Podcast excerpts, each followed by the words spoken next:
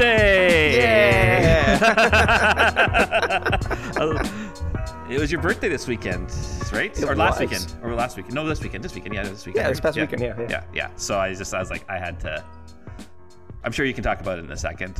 Yes. But I, I needed to start off the podcast that way since you've uh, uh, painfully said over and over again, "Happy New Year." Yes, I'm glad you did. So yes, uh, no. Um, it's funny, like right now. uh, So uh, this is coming out months before. So I'm also have been recently recording another podcast Oh yeah, you mentioned this. with the Pauline sisters, uh, their daughter's project. It's but it's not coming out until like October. Um, and they they uh, it's going to be on my new book that's coming out in October. And oh my gosh, I, Sister Danielle's finishing up the artwork for the book. So nice, man. Oh my gosh, It's exciting. It's super exciting. So the but they always start off their show with like tale like stories from the convent or they're like or you know tales from parish life they want i'm like my boy's like i got nothing right now like There is no parish life right now. there is, there really is no parish life right now it's like i say mass on sunday i say mass at home during the week i say mass on sundays and live stream it and give out communion i hear confessions on saturday and and that's been about it that, that that's my parish life right now. Mm-hmm, So I'm trying. I'm actually oh, so, okay. Actually, no, I do have something. So it'll be a bit more about. We'll get into a bit more when we get into the topic. But um, I I've been writing an article for Humanum Journal, and I realized I have to blame Sister Teresa for something. For what? It's all her fault. Everything's her what- fault. What, Everything's everything? There are a lot of things that are wrong. You're gonna blame it all on Sister Teresa? What's going on here, buddy? Uh, so I say this kind of tongue in cheek, but but so when I was writing the book that's coming out in October that I'm putting out uh, on Sacramental Worldview with them, she was really encouraging me. Like you have to write for a larger audience. You got to get out of your academic brain. Yes. And and she's not wrong. Like she was totally right. And it kind of and I did. I kind of made the switch eventually. And and I've been writing other books this last year as well. I've got I wrote the book on the pandemic, and I've also got a third book that's due in August on Vatican II. Then I'm done book writing for a very long time. Yeah. Three books in one year is a lot. Yeah. but um, uh, but yeah, she was right. Yeah, get into a popular. You got to think about how you're gonna address the average reader. right. and that became kind of my writing style this last year but i've been like this article is like very uh, overdue it was actually due well, it was actually due in february then it was due last night and now i'm finishing up today Nice. um, thankfully the editor is a friend of mine who i've known for a very long time Yeah. but so he's been very merciful to me but I realized the problem last night at 1 a.m. as I was going to bed, as I was like still like struggling to finish this article and finish how I was going to read. I'm like, oh, it's all Sister Teresa's fault. I've been writing for a popular audience, not an academic audience. This is like this is kind of meant to bridge those two worlds a bit. Um, but still, I was approaching it kind of like with that more popular mindset rather than the, I would call it like a more popularly academic mindset. Okay. And so I finally made the switch in my brain this morning, and I was able to write two thirds of my article in, in the morning, which was really great. But essentially, I so I blame Sister Teresa for my writer's block. Why I blame I, blame, her I, blame, I for- blame her for why I haven't been able to write my thesis because it was the same problem. It, it's it's all her fault. Yeah, I also blame her for broadening your horizons. Yep. Uh, bringing you challenges that will sanctify you. Yeah. Uh, Yep. Offering offering more things to give up for the souls in purgatory. Yeah, That's she right, yeah. sounds really terrible for Yeah. just uh, you know broadening your writing style, giving you very reasonable challenges. She sounds like the worst. Um, so yeah, mean- let's definitely just just uh, call her out on this podcast.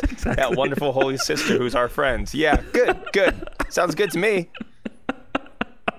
Oh man.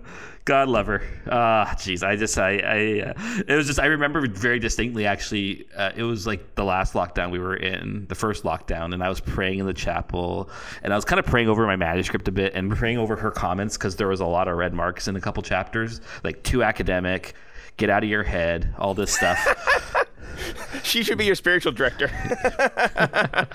so and I just remember like that moment and I was reading some of her book just to help kind of figure out how I was going to do this and then Yeah. that that light bulb moment hit right and and, and but then the problem was I didn't turn off the light it's been on for Go the last year. Go back into the darkness of academia. exactly the purgatorial life of the academic so anyways uh, i just i had to i just like it's yep it's all her fault but it actually isn't it's my fault for not recognizing it and everything but i've been in writer's block for a very long time with all of this like even my thesis but i've actually uh, i sat down with my advisor last week and this this is like I'm sorry I'm kind of being self indulgent in all this, but I, what the heck I don't get to talk to anybody about any of this stuff ever because I I'm alone at home most of the time.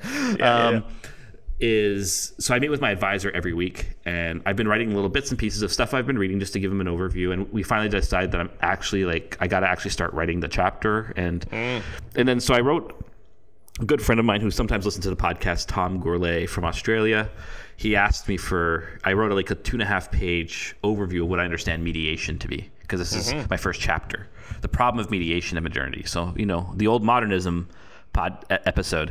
Um, yes. Um, and it was really actually encouraging because like I'm writing this, I'm like, oh, this sucks. This is crappy.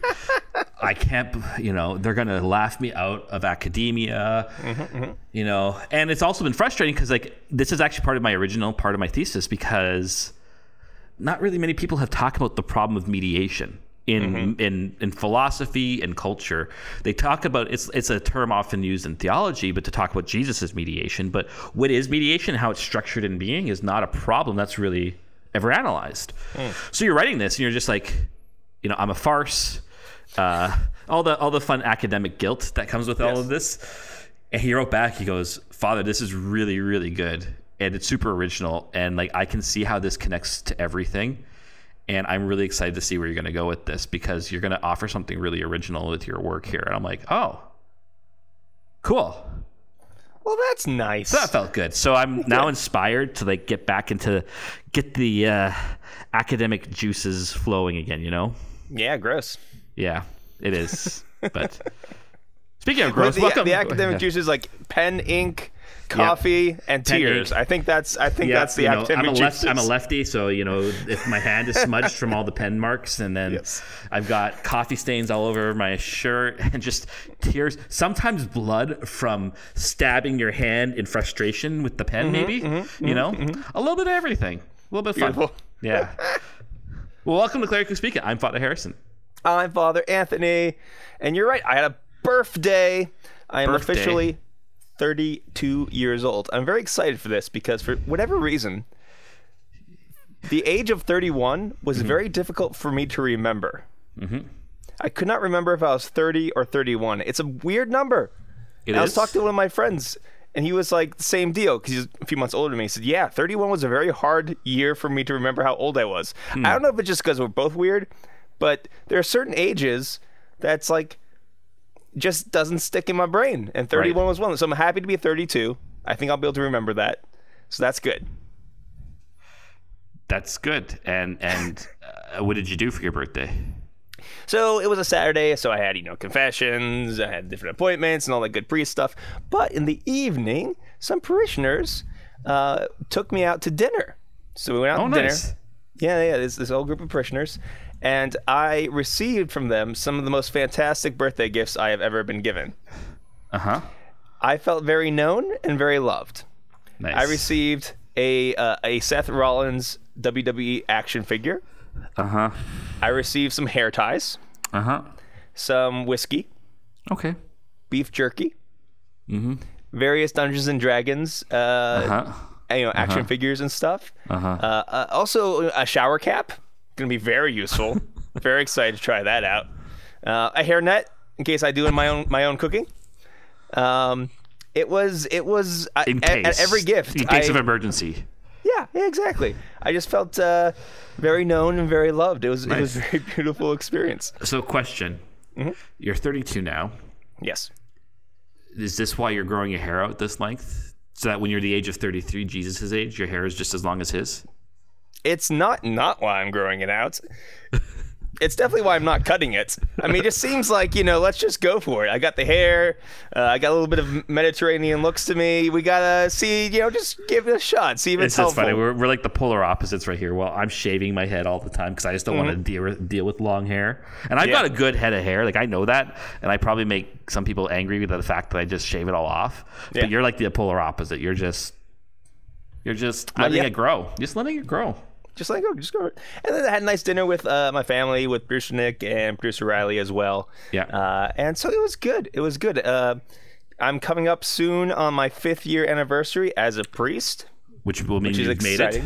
Yes. According, And for those according to all know- Episcopal structures, where we talk about the first five years of priesthood, if you make, make if you make it past that, it means you survived, and you're probably going to be a priest forever.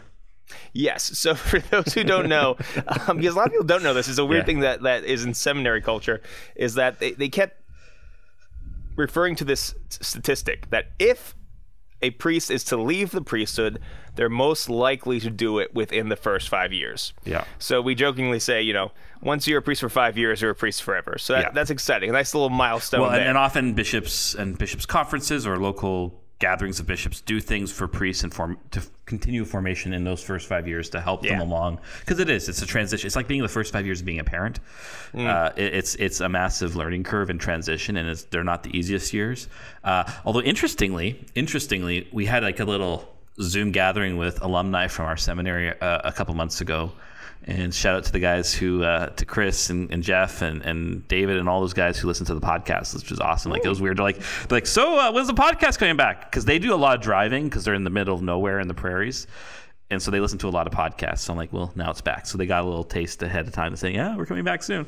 Um, but so some of the formation team joined us for the little, you know, so it was St. Joseph's feast day. Our seminary is St. Nice. Joseph's. We were like, hey, let's do a little, and they joined us for a drink online, and it was really nice. But one of the formators was saying that it's becoming actually even common now for even like six, seven years. Like, like the five year mark isn't sufficient anymore.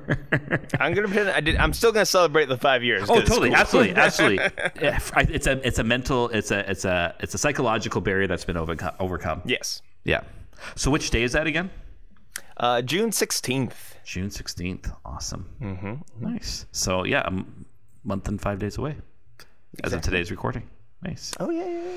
Cool. Nice. Well, that's good. I'm glad you had a very nice birthday. And yeah, I, I saw. You. I remember you sent a picture of that. I was like, that is very Father Anthony gifts to be given. It was great, and that's one of the nice things. You know, I've been in this parish for like two and a half years. Yeah. So it's it's nice. I've gotten to know the people. They've gotten to know me.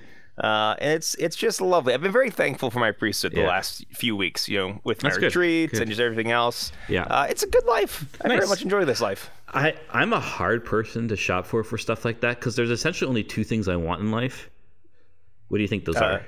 baseball cards, No. uh, hockey cards, No. um, uh, uh, books, Yes, that's one of them. And Okay. beer. And beer. and beer. That's, It's easy. You want like you want like Belgian type beers and books on Ratzinger. That's not hard. it, it's not hard, but it's like, but if, you, if people are trying to find other, oh, what else do you want? I'm like, I don't, I don't, I don't know. I'm, I, I'm happy with books and beer. Like I, I really am. I, I'm, Just I'm give me more beer. Just give me more beer or more books to load up my library with. So, like, I would not have shelves like you have behind you. Yeah, my shelves are uh, the books are uh, there's room there on those Yeah. shelves. They're not packed in. That's wrong. I actually uh, just quickly, I we're we're I'm moving where my office is in the in the church, and it's just getting redone a little bit, and uh, so we've redone these shelves to make them look nicer, and and and they've been restained and stuff. But it's a lot more bookshelf space than I have my current office, and I also have my personal library here at home with most of my books. Yeah. And I'm talking to my office manager, Amber, and she's like, "Well, that's easy, Father. We're just going to have to order you more books. Empty book. I know for you, empty bookshelves is just like it's anathema. So we're you're, you're just going to have to be here long enough to order enough books over time that those shelves are filled by the time you leave. Wow. Yeah, Talk about being known and loved. That's, that's beautiful. right. That's right. Cool. Well, we're going to do something a little different today, and, and we're going to leave it. We're going to leave this to producer Nick to see what happens, mm-hmm. because we're not going to do Zuma today, because I haven't been on Twitter enough to actually ga- catch anything. Mm-hmm. So we're gonna talk about what we've been watching lately for a few minutes, just because why not? Let's do something different. Let's let's see where What- this goes. What the priests are watching. Oh no, they're doing it again. Uh, Riley, What? they they want me to make a bumper, and it's 10:30 at night. In the middle of the night? I know, and they didn't tell me. They just. Do they hate our family? I don't know. I think so. Do they hate our baby? I I think. they hate us. I know. They're so mad at us. What did we do to I don't them? know. Well, l- l- I I think I have an idea. What are the two priests watching? When they don't podcast, they are tuning in to Catholic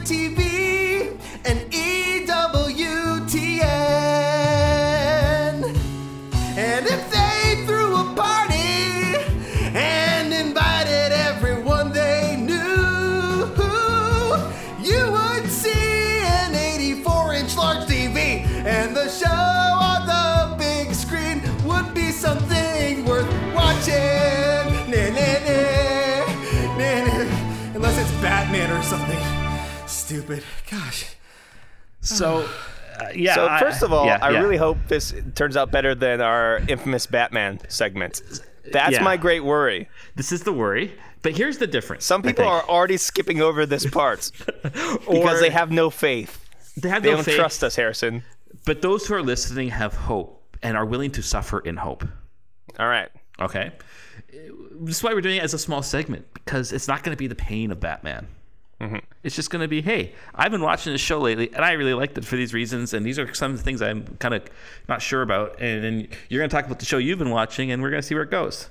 All right. Why not? Let's do it. Let's do it. So I, uh, I, had heard a lot about Ted Lasso, and I, I kept, I kept again as often is the case when everyone's saying this show is really good.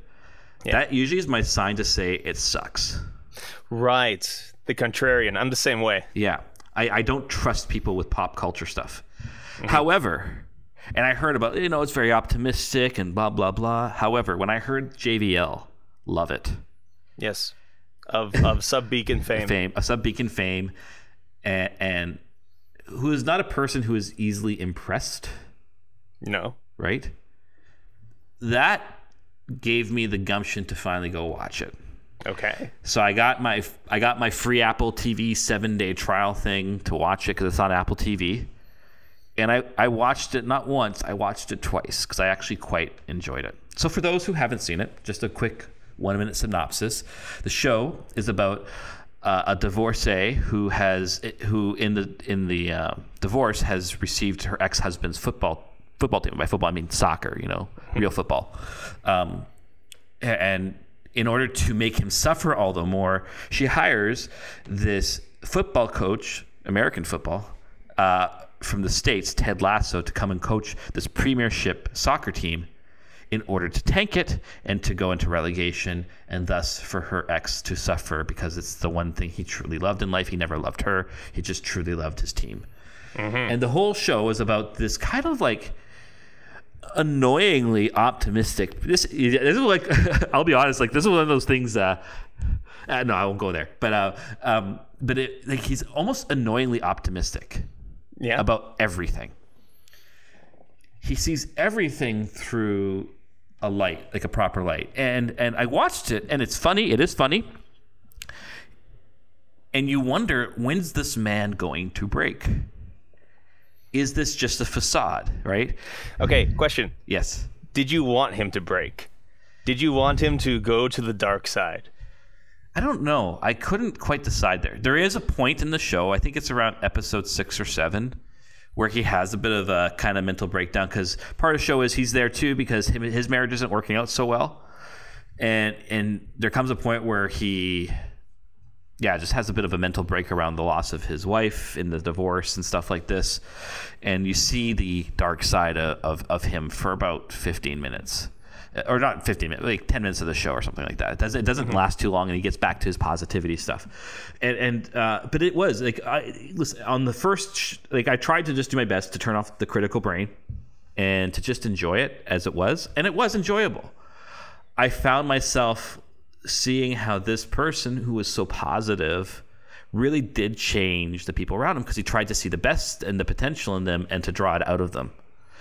Um, and he never took things personally. He never took insults personally. And it was a nice change from the dark, gritty comedy stuff that everyone's always like everyone's horrible essentially in the end or something like that and and people, there's no real good person out there he really is a good man who really does see the best in others and it was really enjoyable and I really loved it for that. And I and I listen, it, wa- it is a bit. The show is a little bit of a, a tearjerker, and it's it's a bit and it is funny and it's well produced, and the chemistry of all the characters is really well done. But for me, there was like a pinnacle point of the show, And this is kind of what I want to comment on briefly. Yeah. It's about I think it's episode eight of t- there's ten episodes.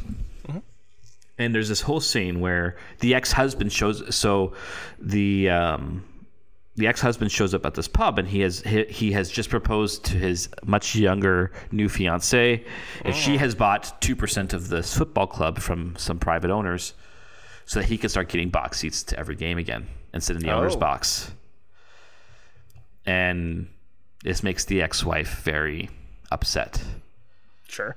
and Ted is throwing darts at the dartboard. And he goes, "Hey, I'll tell you what.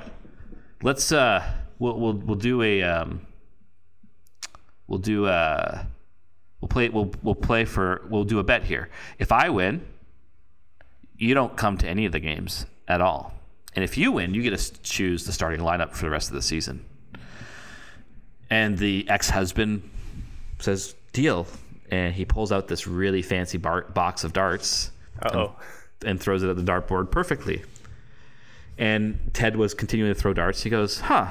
Okay, great. Oh, I was I was throwing with my left hand." he throws with his right hand and hits the bullseye. And as they're going through this competition, and it looks like the X is going to win, but um, Ted has to do like a two bullseye and a twenty or something like that to win Yeah. and uh, he goes he this is the point that I, I found very fascinating about the show because it really defines his character he goes i was driving along one day and i saw saw this quote by walt whitman that said be curious not judgmental and he goes i thought that was a wonderful philosophy of life and it really changed the way i see the world. And he goes if you were curious you'd, uh, you'd say hey ted have you ever played darts you'd say yeah i'd say yes sir ever since i was six years old. Me and my dad would go to the bar down the street. He'd have a beer and i would throw darts at the board all the time until i was 18 i moved out of home. I threw darts every day of every uh, uh, throughout my childhood. And just this whole thing about how curiosity over judgmentalism uh, really wins the day. And i found that very encouraging. I thought that was really good but there's also I don't know about you, but like when I hear stuff like that, when I hear quotes from like authors like that, I If also I hear like, quotes from any from Walt Whitman at all, I get angry. why is that? I, I, I think he's a crap poet. Take that, poetry people like Walt Whitman. Well, yes, you're an English major. Yours, His yeah, poetry is stupid. yeah. And I, I, I was Sorry, like, keep going. well, I was like, I thought initially, I'm like, yeah, that that's cool, that's good, Yeah. but I'm doing some reading in metaphysics right now, and and uh, this guy I'm reading says that uh, he actually thinks curiosity is okay, but it's not the best thing. It, it's curiosity is is this. It's asking questions of things, which is not a bad thing. Like curiosity is not bad, but is it the best response to life? He says, no, no, we should be starting with astonishment. And I almost want to say be astonished, not judgmental. Because like that curiosity thing, like that's a bit of an expression of the modern world. Because like I think that was my one little thing about the show is that it's a very secular morality and almost spirituality. Mm-hmm. That is very attractive. It's really attractive. It really is. Like you want to live this way of life yourself because you see the happiness and joy it brings. Mm-hmm. But there was also something that's like, yeah, but this is, doesn't hold up in the long term. I think that's part of the reason why Ted breaks down in, in that one episode. This can't hold up on its own. It's impossible because it's starting with something with the self instead of like leaning on God. Now, I'm not saying I'm expecting like God to be part of the story or anything like that, but Yeah. there's no sense of transcendence in the show that still leaves a bit of a bad taste in my mouth. I still think it's a fantastic show, worth watching, and it, and you do it's a feel good show, which is so rare nowadays. But I just kind of wanted to share my comments on that because I think it's it's worth thinking about and talking about. That I because astonishment is is not even asking questions; it's just a sense of awe at the wonder of being. Yeah, that makes sense. So I've heard a lot of people talk about this show. Yeah. And the same thing is they just it's it's like a play it's like a mental place of refuge when people watch this show. Yeah. Because it's nice. And I've been thinking like it seems like on one hand very obvious that the world is all messed up, everything's political, everything's supercharged. Uh, you can't even have like conversations with friends or family either because of corona stuff or because ideologies have become so cemented and it is both a little bit encouraging and a little bit sad. Like one hand is encouraging because people still want nice things, which is good. Which is good. It's like not all cynicism and irony hasn't completely taken over the culture. But on the other hand, it's like, oh, this is this is the thing that we have. That's it. I mean, it's just a show. I don't expect it to be everything, but I find that cultural dynamic interesting. How Yeah. popular the show has become, and it came out like a while ago, didn't it? I think so, and then I think it's just been slowly catching steam because like Apple TV is not exactly a streaming service Also people that. run to. Yeah. Okay, so yeah. the so show. what, you, I- what have you been watching? yes, I've been watching this Amazon Prime show called Invincible. Okay. So it's an animated show, superhero show, and I won't give too much away, but basically it starts off the first episode, and you're like, oh, this is kind of like a superhero thing, a kind of slice of life thing, very interesting family dynamics, exploring those, and the last three minutes, it takes this 90 degree turn, and you're like, oh, this is the show I'm watching. So there's kind of like mystery, uh, drama. It's very intense. But one of the things I very much uh, like about it, uh, first, I think the characters are very relatable and real. I- And that's weird to say in a superhero thing. But the one type of genre that I'm utterly fascinated and I love in superhero uh, comics is, well, okay, mild spoiler alert. You find out that in the first episode, having the invincible good guy turn out to be a bad guy. And I love that. I don't know why I love that. Yeah. Something about false gods being cast down. Yeah. I think I mentioned this before. My favorite uh, DC storylines is uh, based off a, a, a fighting game, uh, Injustice Gods Among Us, which basically Superman's brain cracks and he becomes this dictator of the world. And it's like, how can you beat him? And something about the throwing down of false gods or fighting for what is uh, truly human, it. I think that kind of works for my Catholic sensibilities. I think Right. that's where some of that comes from. Uh, where it's like, no, this isn't the real God. There's something good about humanity qua humanity. Uh, so I, it's like mm, eight episodes, Okay. ten episodes long. Yeah. Uh, but it's delightful. And the show that I'm going to watch soon, I'm very excited for, is the new Mortal Kombat. But I don't want to watch it by myself. I want to get together some of the fellas because I feel like that's the atmosphere in which it should have be you seen the original? I have not seen the original. Okay. No. No. No. No. No. No. Should I? Okay, what? You got to see the original. The original movie. Okay. Just because that's my nostalgia for sure. Yes. I, I'm a bit. little- I am. A, I am. I am six years older than you. So This is uh, true. Um, uh, I, I mean, I grew up playing Mortal Kombat. Um, but the original movie is pretty kitschy and bad.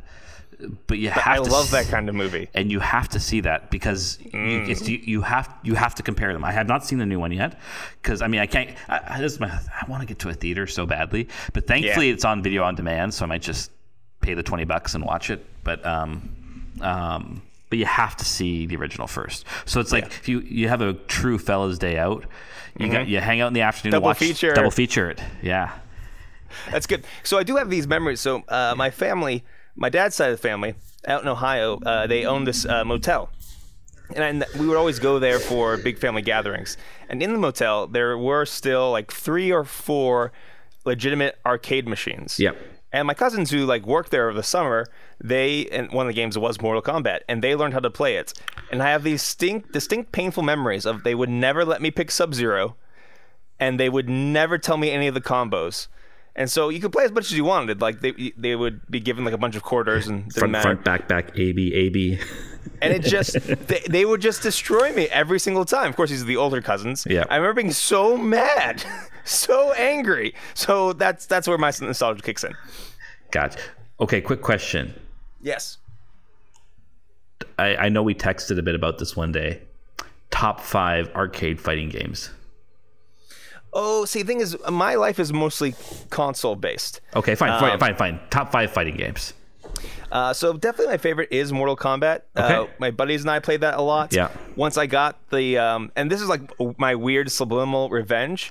I, one of the guys got it, and we would play it, and he would beat us. So I bought the game, and I trained exclusively on this one character, the one with the uh, the sharp hat thingy. And I learned his most devastating Oh, combo, um, and I would just spam it and beat them all, and we never played the game again. So that has a special place in my heart. I, I wreaked vicarious revenge on my cousins through my my very close friends. Um, uh, Street Fighter is another one we played. Uh, Raiden. Raiden was the guy with the sharp hat. No, no, no. He that's the Oh. Thunder God. Oh, Kung Lao. Kung Lao. yes. I, I can't remember. Yeah. Okay. Anyways. Um, But that I think those are two I played. We also played a lot of Soul Calibur as well. Yep. But we weren't really big on fighter game. We were more like Halo, first person shooters, Oh, split screen, Oh, yeah, that yeah, kind of deal. yeah. So yeah, um, Mortal Kombat's definitely kind of your gateway one, but it's it, it, it was a great game when it came out. But um, I was really into Tekken because of the timing dynamics was really an important element. So was Soul Calibur, but Soul Calibur is different. Like uh, Soul Calibur, you could really time combos super interestingly, especially on the arcade. It was much easier on the arcade than on the console. Um, but Tekken had this certain pace to it that I re- always really loved. And then I'm trying to think what else there must have been. Virtual Fighter kind of made all these possible. So that one has to be up there. Oh, but we'll say this: the one thing that in Mortal Kombat, when we're playing on the console, no matter how badly you got beaten, we would always cheer for the person if they could get the fatality off. Right. Like everyone was on the same team when it was time for the fatality because we just wanted to see it. So, so that kind of brought everyone together after. Talk the about feud of Memento. Mori. oh man, cool, nice, okay, cool. That's yeah. I I, I it's funny. I don't. I, I look back now. I'm like, I- I don't know why I enjoyed those games because I I try them now and I'm like, eh, it's kind of whatever, whatevs. All right, Harrison, All right. it's time to give the people what they want. The presbyteral exhortations. Yes. That's right. And now it is time for presbyteral exhortations. Oh, yes. Quite good, quite good. Indubitably. I bet they can't wait to learn. They're gonna learn so much. It's my favorite part. It's the best part. Yes, yes, quite, quite, yes, quite. All right. So uh, I was. Uh, Producer Nick is gonna yell at us for that segment. He's gonna be so mad. eh, I just I wasn't on Twitter enough to find stuff this week. So we and we warned the people. We warned the people that we may not have the Suma all the time. Hey, and listen. so- wait, uh, wait. yeah. This is why we pay him the big bucks. Mm-hmm. Right. So It's true, but let's let's let's let's help our audience out a little bit. Okay. Because we did receive some emails, okay. and some of them have interesting thoughts and that sort of Yeah. thing. But what we're looking for are kind of short questions, yeah, things that we can talk about in not like five like minutes. essays about your thoughts, which are brilliant. Of course, you're all brilliant. You listen to us. We're very impressed. Good job. Yes. But what we're really looking for are like short topics, short questions that we can kind of like a tweet or something and that Yeah. we can do. So, so you know what? You've got another 2 weeks to do better. I believe in you. Yeah. I'm not mad. Just want to encourage you. You're not better. mad. You're just disappointed. You know, it, it- you're not disappointed when a toddler takes his first steps and stumbles. You're not disappointed in True. that. That's you know? true. That's true. You're not upset by the fall. You're excited they took the first few steps. And that's how I feel about our little baby listeners.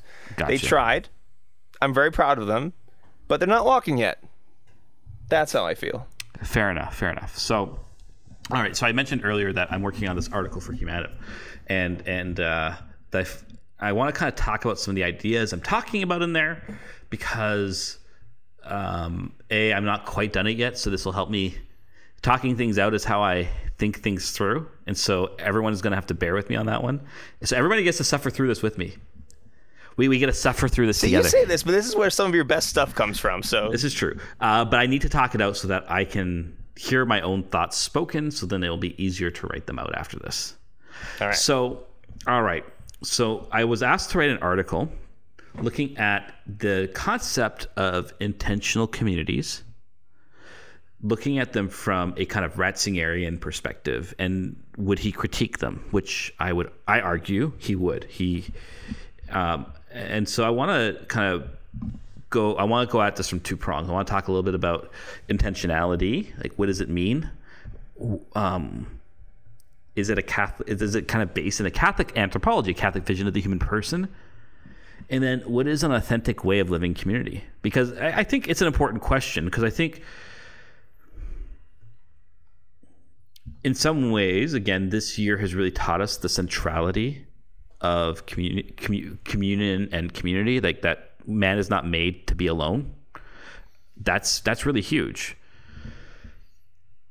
and we've seen like we desire it right like I- you see already like again i'm kind of jealous of what's going on in the states because you guys seem to be getting you're going out for dinners with parishioners and yeah.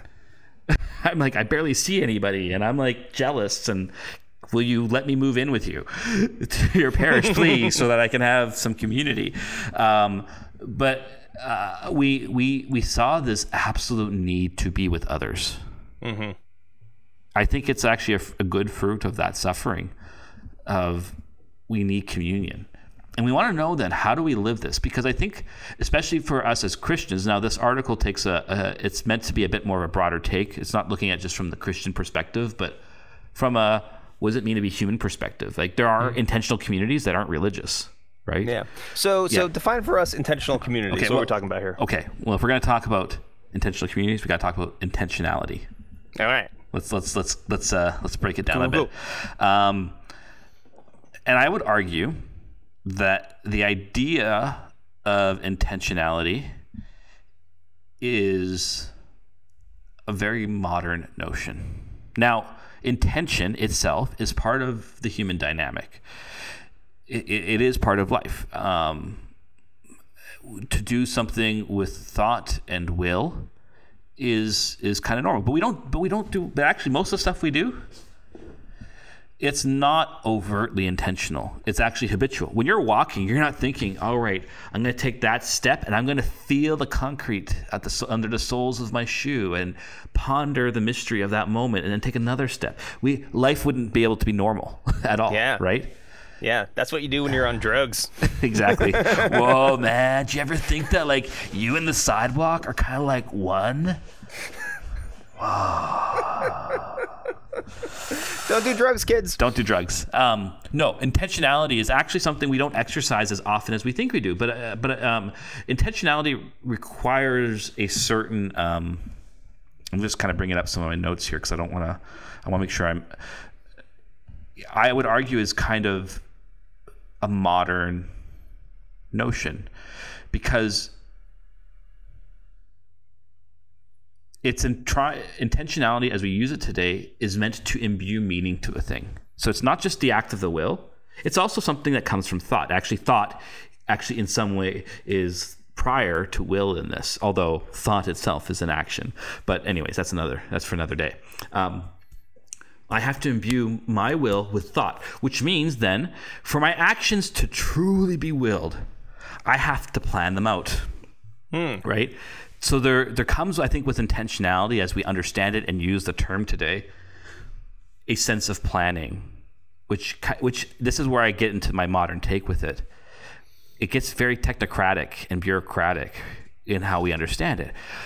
If I'm going to live my life as a disciple of Jesus, it's got to be utterly intentional, which means I have to choose every moment to give it over to Jesus.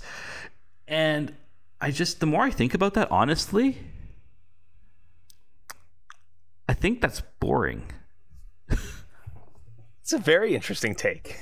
I think that's boring because what it's doing now is I'm trying to imbue the moment with my own meaning. So that becomes almost not just modern, oh. postmodern, right? I'm imbuing this action with my full self. There's nothing in me that's missing from this. I am fully present. But like, let's be honest with ourselves. When are we fully present? Have you checked your phone at all while we've been recording? Just now, And I've checked my phone a few times too, right? Just to make sure there's like no emergency calls or something, you know? But we do this because we're present, we're giving ourselves, but we're not fully present. And no because no matter what, I can't be fully present to you because I'm not I'm not even fully present to myself. like so uh, intentionality kind of starts to form us with this idea that I have to imbue this with my own meaning, with my own intentionality, with my own thought patterns and my own planning. And only then is my action truly coming from myself. okay. Uh, some thoughts. Yes. One, I like. So it's almost like this idea of intentionality. It becomes almost Pelagian, Pelagian, where God. It's not so much about God's presence. It's about us pulling God's presence out of the earth. It's like we are mining for God's presence. It's like Yeah. this this effort that we put into it. And with that kind of effort and that kind of mindset, it's really more about us than it is about God. There's less of a absorbing of the mystery and more of a trying to put the mi- the mystery in there so that we can see it and control it. Exactly. Um, and then I had another thought about the intentionality dealio. Uh, well, actually, I'll say that. I've got a question about that later, but I think I'll, I'll, I'll save that for later. Okay. So when I talk about intentionality being a very modern thing, like that's because that's what modernity is. Modernity is bureaucratic, it's technocratic, it's attempting to always plan, scheme, quantify, put into little boxes, right? Even uh, all these things are, are part of modern machinations. And so we have to be intentional in how we plan our parishes. We have to be intentional in how we plan civil society, all this stuff. In other words, and I and this is we'll get to it in a second, it emphasizes institution over custom or more is, where we impose something from outside onto something else before we receive it. Does that make sense? I think it does. Okay. Um, so I'm gonna ask my question, Okay. and you can save it and see if it's for here or not. But like, so I can see that coming from a, a modernist standpoint, Yep. where it's a lot of our effort. Uh, we, we emphasize our effort as human beings as the pinnacle of existence, and so the if we put our minds to something, we can kind of create a utopia or something like that. Okay, I kind of get that. Yeah. But it's interesting how that has uh, weaseled its way into Christian thinking about intentional discipleship and that sort of thing. And I think, you know, I've seen some good things come out of that idea, but I'm wondering what's what's it, what is this intentionality thing in the Christian mindset reacting to? Because it seems like this is like uh, part of one of the big solutions to fixing the church. One of them is intentionality, right? and I think there's, there's probably something. I think there's something good in there. Um, now that you're talking, like, okay, I can see how this can be kind of twisted, but like, it it, it feels like a reaction to a kind of blase cultural Catholicism or Christianity where there is no intention, it's just something that is in the background of your life, if that much. Absolutely. And now, yeah, so I got to be always careful when critiquing the idea of intentionality. I'm not saying it doesn't exist. It's part of being human. Like, we wouldn't have a category of intentionality unless it was part of our, our human life. I'm not saying planning's a bad thing. Um, it's just, I think, but what I do think has happened is that it's gotten twisted or, or overemphasized to an unhealthy degree that it's lost the aspect of mystery and astonishment, um, which is, I would argue, at least the first priority in, in this whole action. So I think what you're right. I think the whole movement of intentionality is a movement towards a desire to live the gospel as it's truly proclaimed. Um, and that's not a bad thing. I, that's not a bad thing at all. But my my my question is, and and I, I'm open to um, critiques on this, obviously, is, but aren't we? Aren't we? Aren't we? We're not approaching this. I would argue, from a Christian vision of the human person. We're approaching this from a modern or postmodern vision of the human person. Again, I impose my own meaning on my choices. I'm going to view this with God's presence. I'm going to view this with an act of worship to God. And my studies, my study of history and stuff like that, tells me that the saint doesn't see life this way. Right? So, for example, like, yeah, I gotta be careful. I have like 20 distinctions dancing in my mind right now at once Okay, okay. but like because i think i can hear some people saying well if you don't have intentionality you're just going to have pure passiveness right like almost mm-hmm. like a quietism or you know sometimes the way stuff like the practice of the presence of god is is is kind of set it's like well it's just like god's just there man and like it's always there. So act as if he's always there. Okay but it's like there's almost a passivity to this like a, a, a not seeking of god. But for me where where the twisting happens is that it's an action to grasp at God and his life rather than a response of love that is proposed. This uh, I like that. This reminds me of a story. It's uh, guy was telling me that uh, someone told him, you know, Jesus is always there, so why don't you act like he's always there? Yeah. And this person uh, then decided that the way he would act that Jesus is always there is that he would just talk to Jesus out loud all the time, like just be at the grocery store or at this person's job, just talking to Jesus out loud. and it, that, it's that kind of thing can turn Jesus into an imaginary friend. Yeah. Instead of there's a yeah, it's a difference between reception and Res- action or construction or yeah, like, something. yeah, construction I think is a really good good word there because that's kind of It where removes the receptiveness. Exactly. So yeah, this is uh this is another bit I bring out in the article because this is something I think I brought up before we did our podcast on Mary and the Church. That like Ratzinger has this beautiful critique of the over masculinized West, which uh, would probably anger a good chunk of. Uh, of Christians, if they heard that, wait, we're over masculine. No, we're not masculine enough. No, no, no. Like this, what he means by this is because the masculine principle is this idea of the of the giving, the acting, right? And, and the feminine principle is this idea of receptivity. Again, even just saying like receptive and feminine together can get you um, canceled, but it's not like a pass. We we hear often again we we hear receptivity in a kind of a sense of weakness and Yeah. and passiveness and that's not the christian sense of it it's something very active actually it's it's act, but it's actually the stance of man like this is what we call it the marian stance to be we, we lack a certain marian attitude towards not just god but creation and others. This receptive attitude that receives first and then responds right? And that but that this is a whole dynamic of life that we give and receive constantly but it's always it, it's that great phrase from john in this is love not that we have loved god but that he has loved us Yeah, I think it's also important to remember, like when we're talking about uh, the active masculine and the passive uh, feminine, these are kind of metaphors that help us grasp at a reality. Yeah. Uh, and, and no man or woman is just these things. Right. Um, I think there's certain, uh, definitely like gifts, because you know, I, I think we can agree that uh, men and women are different, but that doesn't mean we don't also contain multitudes. So it's not to oversimplify or put in the box the masculine or And- the feminine. It's a metaphor that helps us grasp at these larger concepts. and just to put quickly go quickly into this this Yeah. this is uh, something that the church actually is fine with like there is a difference between man and woman and masculinity and femininity right Yeah. that gender and sex are actually different things Mm-hmm.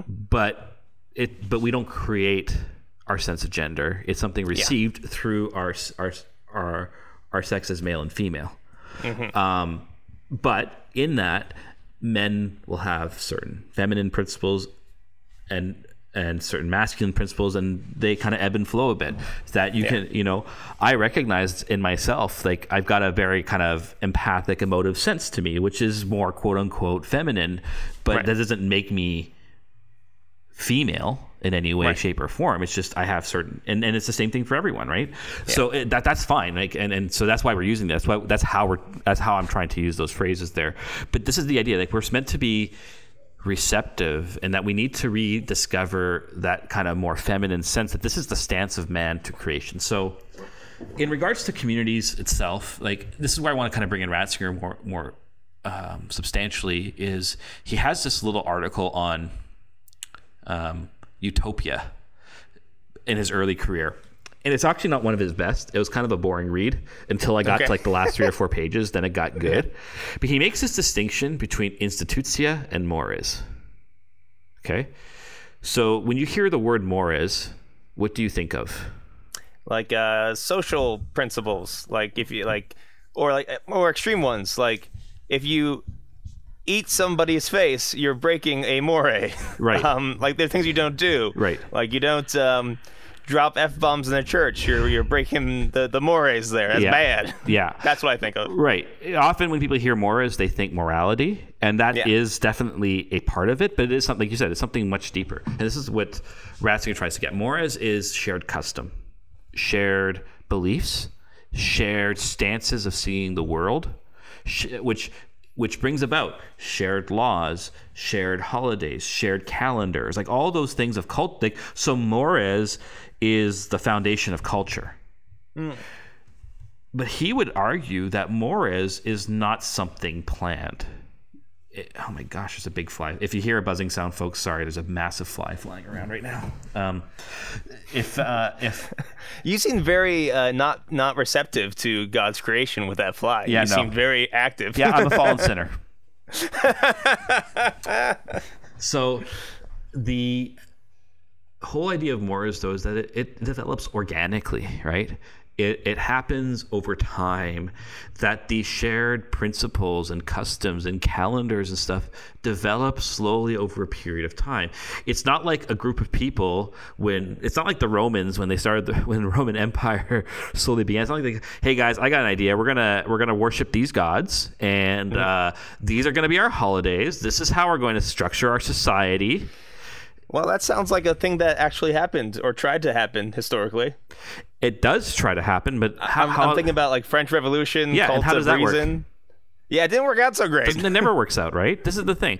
But but this is what happens. So um, mores happens organically over time. I, I I know we actually did a podcast on this speech from Benedict uh, way back in the day, but I want to quote it. It's from his. Uh, it's my favorite speech of his. It's this from 2008 from the speech to the representative of representatives of culture in France, and he's talking about monasticism and what it could teach us today. And he says, first and foremost, it must be frankly admitted straight away that it was not there, the monks' intention, to create a culture or to even preserve a culture from the past. Their motivation was much more basic. Their goal was quaere deum. Amid the confusion of the times, in which uh, nothing seemed permanent, they wanted to do the essential, to make an effort to find what was perennially valid and lasting, life itself. They were searching for God. It's one of my favorite quotes from mm-hmm. Benedict because he's saying like and the whole speech is really of so they had a choice of life like they had a fundamental mores that they acted on but they weren't planning it's not like they got to, hey guys hey let's all let's all seek God together yeah. no, it was a bunch of people who were all trying to seek God who found each other. And in that seeking of God, monasticism organically grows out of it. The rule was not written by St. Benedict and then given to the community right away and saying, here is what you're going to live. This is what we're going to live right away. It came from the fruit of experience of living in community. The law uh, proceeds from the custom of life and the culture and that this is how community and life grows. So that institution, like the rule, for example, which is an institutionalization of the life, is there to protect the shared values. If you have a monk who says, "Yeah, I know we're supposed to play, pray at six p.m., but I'm going to go play Xbox instead,"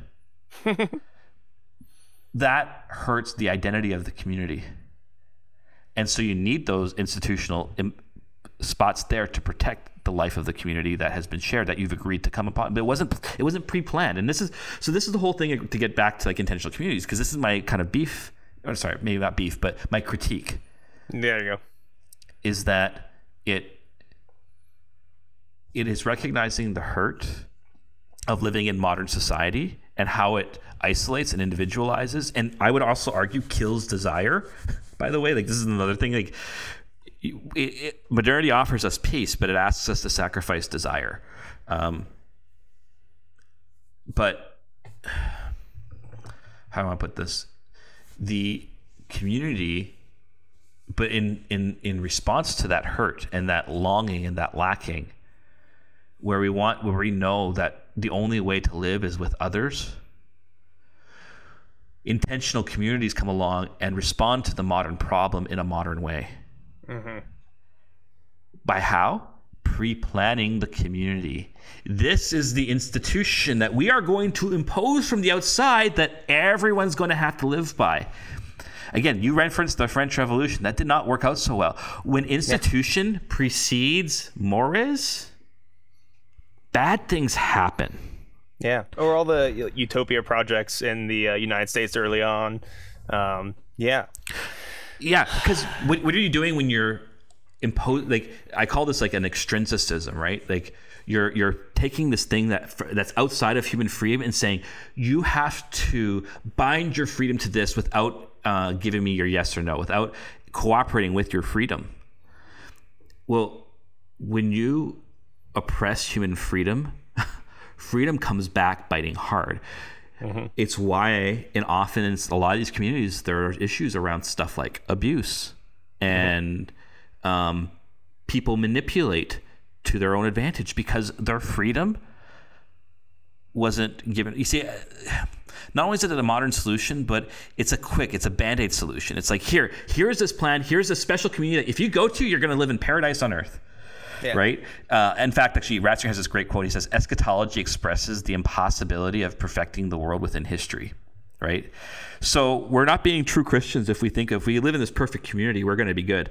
But rather, it, it, you're offering this quick solution. You're not willing to go through the cross of human suffering and and real communion with others and living the suffering with others, which means living even with those who you don't agree with and in the midst of those who you don't agree with to bring them to life and to show them the desire of their human freedom and to let your own human freedom flourish.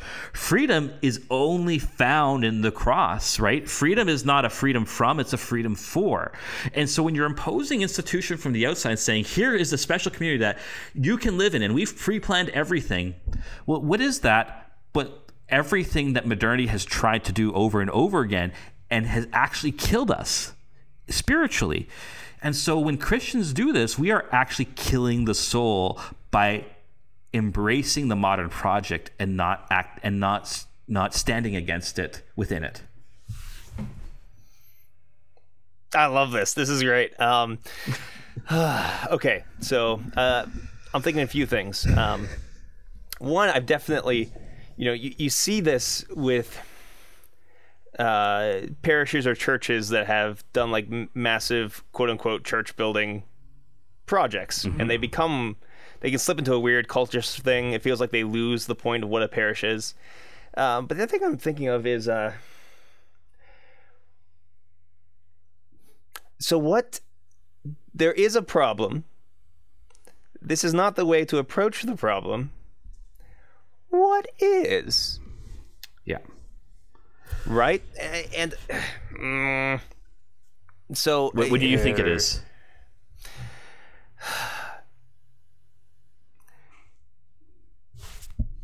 I think okay, maybe I'll just I'll just say this. I've I've noticed something in in my preaching. Uh, I had a very good preaching professor, and one of the things he he very much emphasized was have an action item in your homily. And I've heard other people say this too, like tell the people what to do. And a lot of people like they want this too, right? They want to know, mm-hmm. okay, so Father, what do I do? If you've like fired them up, mm-hmm. uh, given them experience of Jesus Christ, then what do I do? But I've realized that more That's such an hmm. American thing. Yes, yes, and like even do I people I, very much respect, like like no, no, no, now you have to tell them what to do. It's like, well, I don't know. yeah. I think what's more important in preaching right now is world building mm-hmm. to uh, foster the Catholic imagination, uh, because one of the, you know we have this intuition that we're not living the Catholic life the right way. Yeah. I think a lot of people feel this in their guts. Like something about parishes isn't quite right, or uh, my own Christian living is not quite Yeah. right. Or how And so- priests live their life together Right. or apart from each other is not right. Right. Yeah. And I think that intuition is, is correct. There's something Yeah. gone amiss here, uh, and we don't like it, but we're not willing to stand in the tension of that problem. Yes. We immediately want to run away from that suffering. exactly. and I think um, I, I'm brought to. I may have shared this story uh, before, but it was one of the first times that I got a um, call about um, supernatural, spooky stuff happening at a house. Yeah. and uh, it was the night after we blessed the house and everything. This this couple they tried to email me in the middle of the night saying you have to come over right away.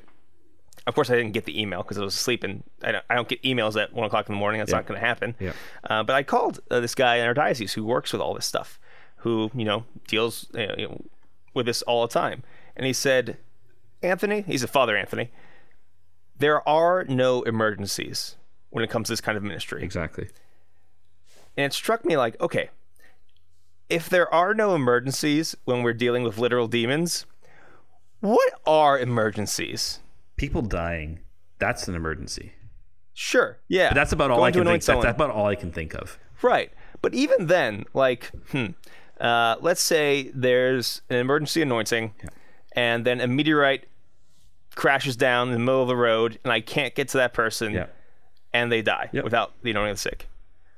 There's still like we still trust that that person is in God's hands and in His providence and in His Yep. Mm-hmm. grace and mercy, He can take care of that person, right?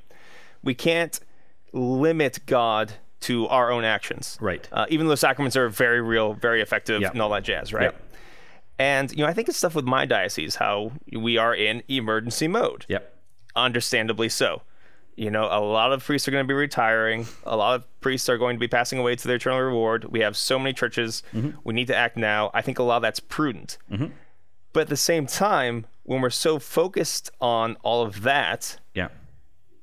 we get in this emergency mode where instead of building up a parish spiritually, mm-hmm. culturally, instead of that listening attitude, instead of that world building, like this is the Catholic imaginations, we have to be willing to trust God enough to take our time with things and to live in the suffering of that moment Exactly.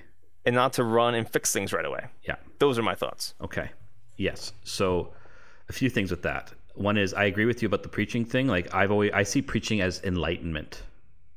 In the Catholic sense, not in the enlightenment philosophy sense. Like Yeah. it's a true bringing to mind the light of Christ in you and that that's a work of grace and that the pragmatic stuff will flow naturally from that and to leave that in God's hands and to in your own freedom. It's not my job to tell you how to live your life. That is not my job as a priest.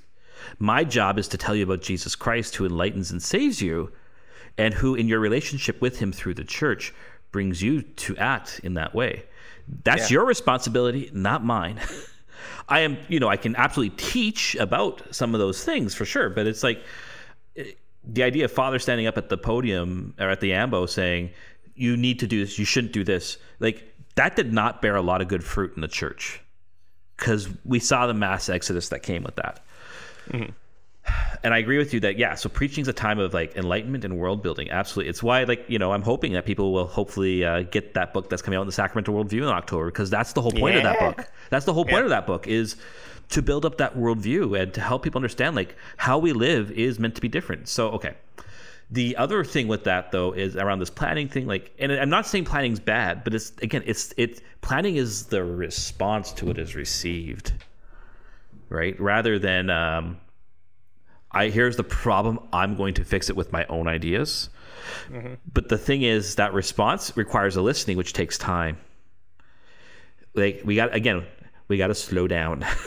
Yeah. we got to be slower and more and like it, we don't need to do 20 projects right away. We don't even need to do one. If if if if like for me as a priest as a pastor as someone who hears confessions over and over again i'm reminded of one the most important thing i can do as a priest right now is to teach my people to pray Yeah. because i realize how shallow sometimes prayer can be for people Right, because I haven't been taught. Right, exactly. So that's what I can do for that to help build up that world, that the world building stuff. But in response to the question of what do I do when I don't find the community I want, I, and I want to go build something else somewhere, I would caution against that response for one reason. We're not living the gift of what we've received here. Like it's a form of acedia to run off to places that we think will be better. Um, it's an avoidance of the gift.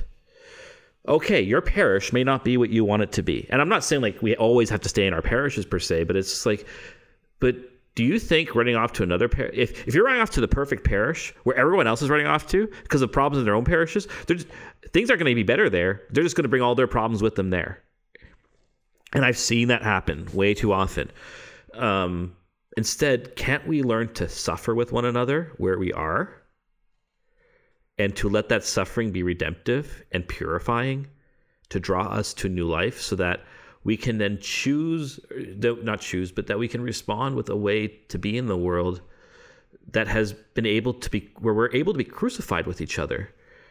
But so to you know it's not about running away from the world. In my like i i argue parishes are the new monasteries but instead of being outside the cities they're in them. Mm-hmm.